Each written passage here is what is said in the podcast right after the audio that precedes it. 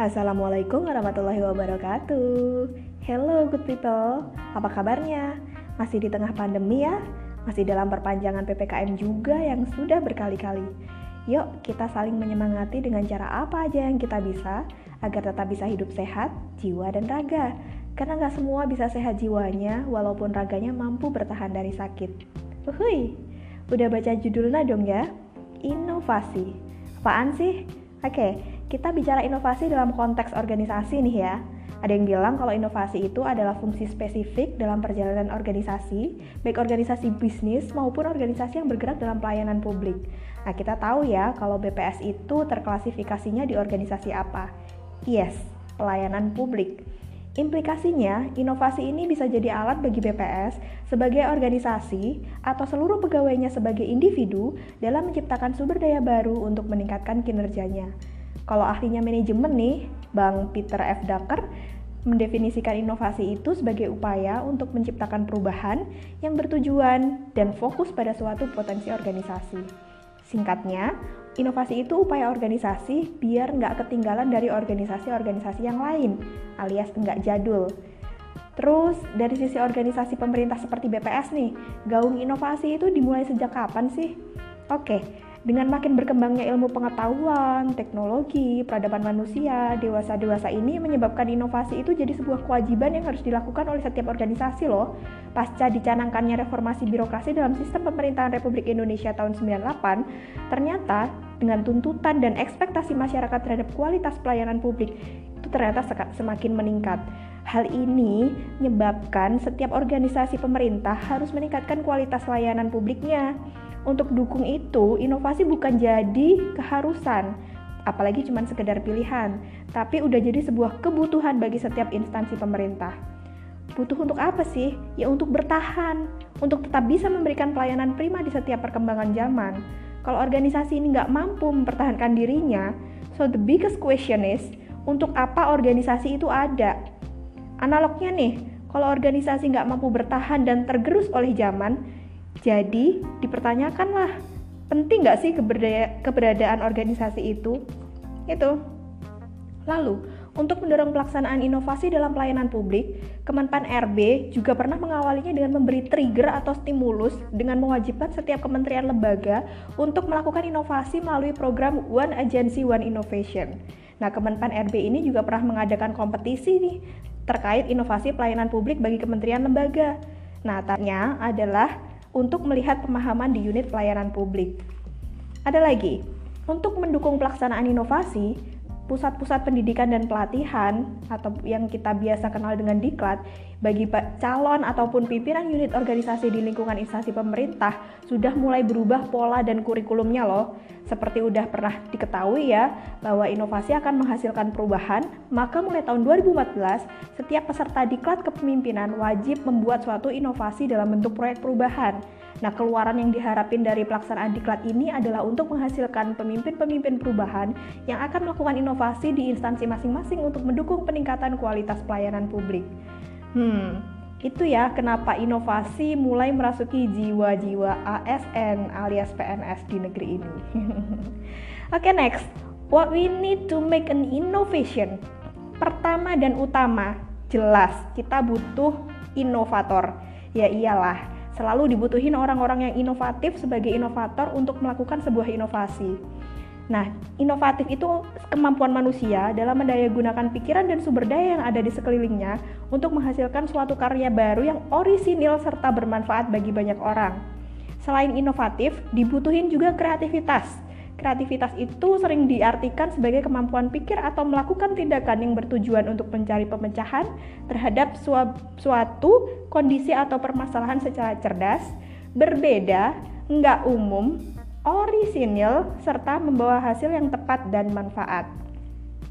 Pengertian orisinil di sini ya, ide atau kegiatan inovasi tersebut belum pernah dilakukan oleh orang lain. Tapi kalau sumber ide inovasinya bisa bersumber dari ilmu, pengetahuan, pengalaman dari inovator, bisa jadi terinspirasi dari orang lain atau kegiatan yang sudah pernah dilaksanakan sebelumnya. Itu ya. Terus apa sih kriteria inovasi?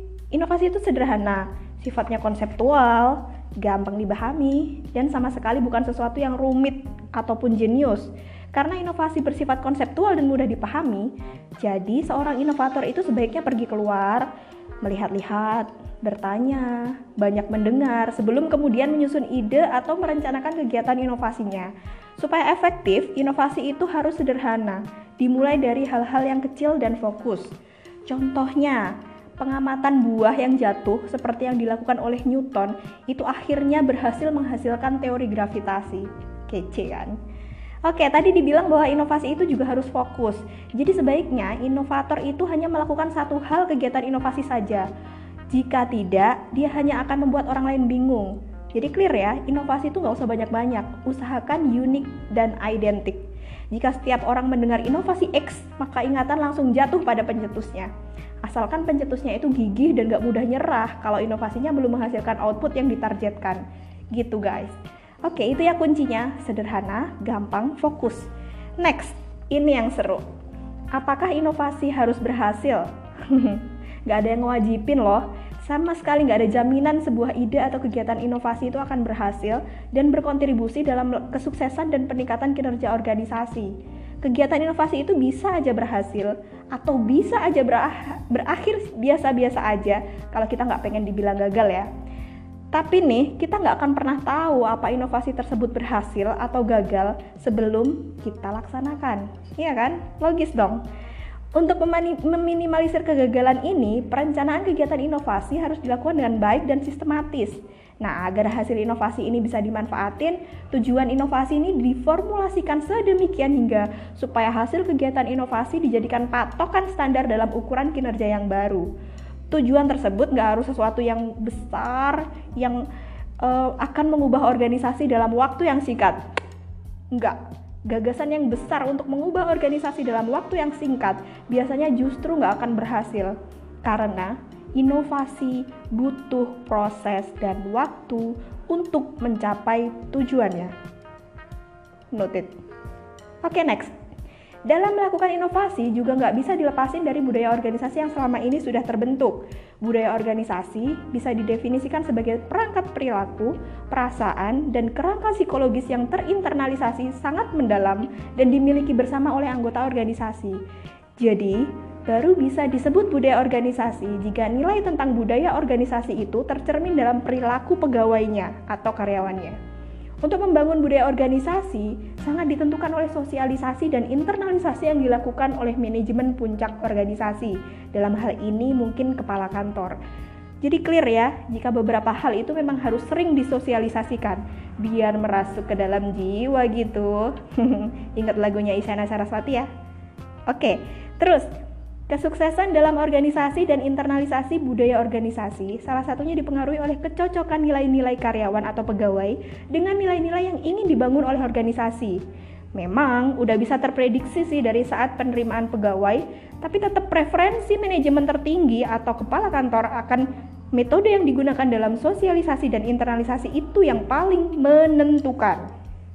Selain itu, Tindakan dan perilaku yang dilakukan oleh manajemen puncak atau kepala juga turut menentukan keberhasilan dalam membangun sebuah budaya organisasi. Why? Karena orang-orang di organisasi itu biasanya cenderung meniru perilaku orang yang mendapat penghargaan atau perilaku manajemen atau para pejabatnya. Karena itu, pimpinan pasti sudah terpilih dengan selektif banget karena perannya memang sangat besar di sisi manajerial. Oke, Hal penting lainnya dalam membangun budaya organisasi yang perlu dilakukan dalam merubah paradigma dan membangun komitmen pegawai untuk berperilaku sesuai dengan nilai-nilai dalam budaya organisasi. Biasanya ini yang paling sulit dan dalam membangun budaya organisasi. Tapi nggak usah dipikirin, mulai aja dibangun, dibiasakan. Itu. Ngomongin manfaatnya, dengan inovasi, organisasi itu bisa hidup sesuai dengan zamannya.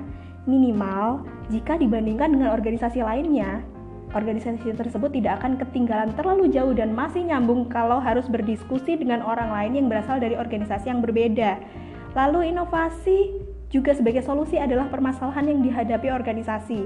Perubahan lingkungan organisasi, meningkatnya ekspektasi masyarakat, bertambahnya beban kerja, dan juga meningkatnya tanggung jawab yang harus dipikul oleh organisasi dengan sumber daya yang nggak bisa berubah cepat Salah satu solusi untuk menghadapinya adalah dengan melakukan inovasi. Manfaat lainnya dari inovasi yaitu inovasi itu bisa membuat organisasi selangkah lebih maju dibanding dengan organisasi lainnya. Syarat organisasi selangkah lebih maju adalah organisasi itu harus berbeda dengan organisasi lainnya. Tentu, untuk menjadi berbeda, organisasi harus melakukan kegiatan atau pekerjaan yang tidak sama dengan yang dilakukan oleh organisasi lain. Oke, itulah pentingnya inovasi. Nah, tentu masih banyak yang lain ya, tapi perlu menjadi perhatian adalah di, gimana organisasi secara konsisten dan disiplin melakukan inovasi dan perubahan agar dapat bertahan lama. You know, musuh utama dalam inovasi justru adalah resistensi dari dalam organisasi. Resistensi tersebut adalah tantangan tersendiri dalam membangun budaya inovatif. Dan juga, jika tujuan dari inovasi yang dilakukan organisasi bertentangan dengan tujuan komunitasnya, tujuan dari organisasi inilah yang harus menang. Kalau enggak, organisasi sedang mundur ke belakang. Apa kita mau organisasi kita berhasil ngenes? Ya enggak lah ya.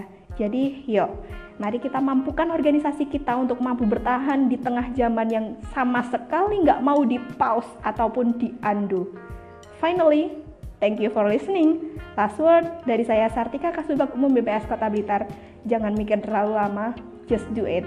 Karena zaman gak sebaik itu nungguin lo menyamakan irama. Nah, ikuti terus podcast kami di Kicau Kenari ya, karena inovasi yang sudah kami rintis dan usung di BPS Kota Blitar untuk meningkatkan kualitas layanan kami kepada publik akan kami suarakan satu persatu. Well, oke, okay, dadah bye-bye. Wassalamualaikum warahmatullahi wabarakatuh.